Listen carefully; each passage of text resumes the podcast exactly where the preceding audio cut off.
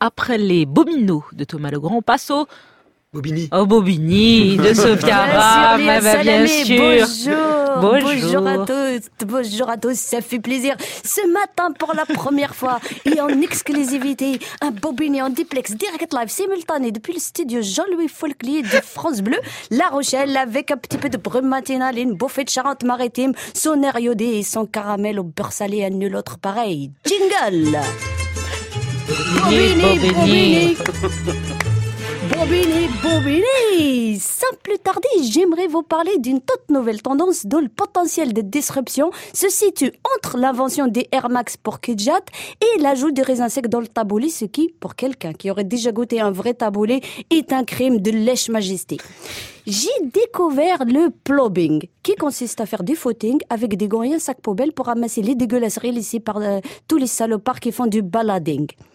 Essayez chez vous. Si vous dites à vos proches, je pars faire du plobbing, je rentre dans une heure, ça aura quand même plus de gueule que je vais courir en ramassant les poubelles des salopards qui polluent. En connaissant, euh, moi déjà, je savais que ça existait le glamping, par exemple, c'était la contraction des mots glamour et camping. Ça, c'est le glamping. Et ça, c'est quand même plus sympa que de dire, euh, je vais faire du camping qui coûte un bras.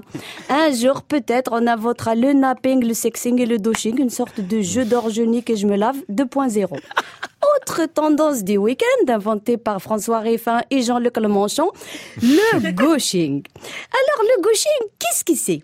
C'est comme la gauche traditionnelle. Gauching, c'est la volonté de rassembler le plus largement possible autour d'idées progressistes en luttant contre les inégalités et l'injustice sociale.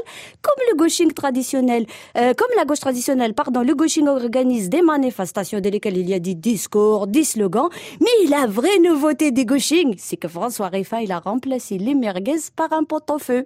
Bon, même si c'est pas la saison, on peut parier que le pot-au-feu ne tarde pas, ne tardera pas à devenir une tendance. Un pot-au-feu, potage familial, débonnaire, mais néanmoins convivial, rassemblant 160 000 personnes selon les insoumis, une quarantaine de milliers de personnes selon la police et les médias soumis, un million selon les photos d'Alexis Corbière qui se lance dans le photojournaling.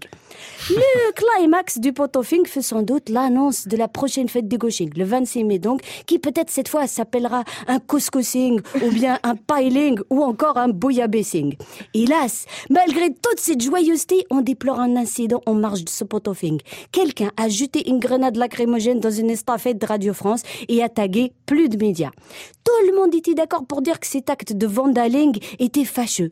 Et au-delà de mon émotion personnelle, hein, parce qu'on a touché à ma caste quand même, je voulais simplement profiter de cet incident pour prôner l'arrêt des trollings des médias. À force d'entendre les leaders politiques expliquer que ça vaut toujours la peine. Euh, les leaders politiques, attention, hein, ça va de Jean-Luc Lemanchon à Emmanuel Gretga et Macron, qui nous explique que ça vaut toujours la peine de taper sur les journalistes ou que les médias ne sont qu'un déversoir à bullshit, comme le dit euh, Vauquier. Peut-être qu'il va falloir penser à ce calming et enfin mettre un terme au soupçonning permanent et au comploting, bref, qu'il serait temps d'arrêter de déconner. Et là, pour le coup, ça, ce serait vraiment nouveau. Merci Sophia.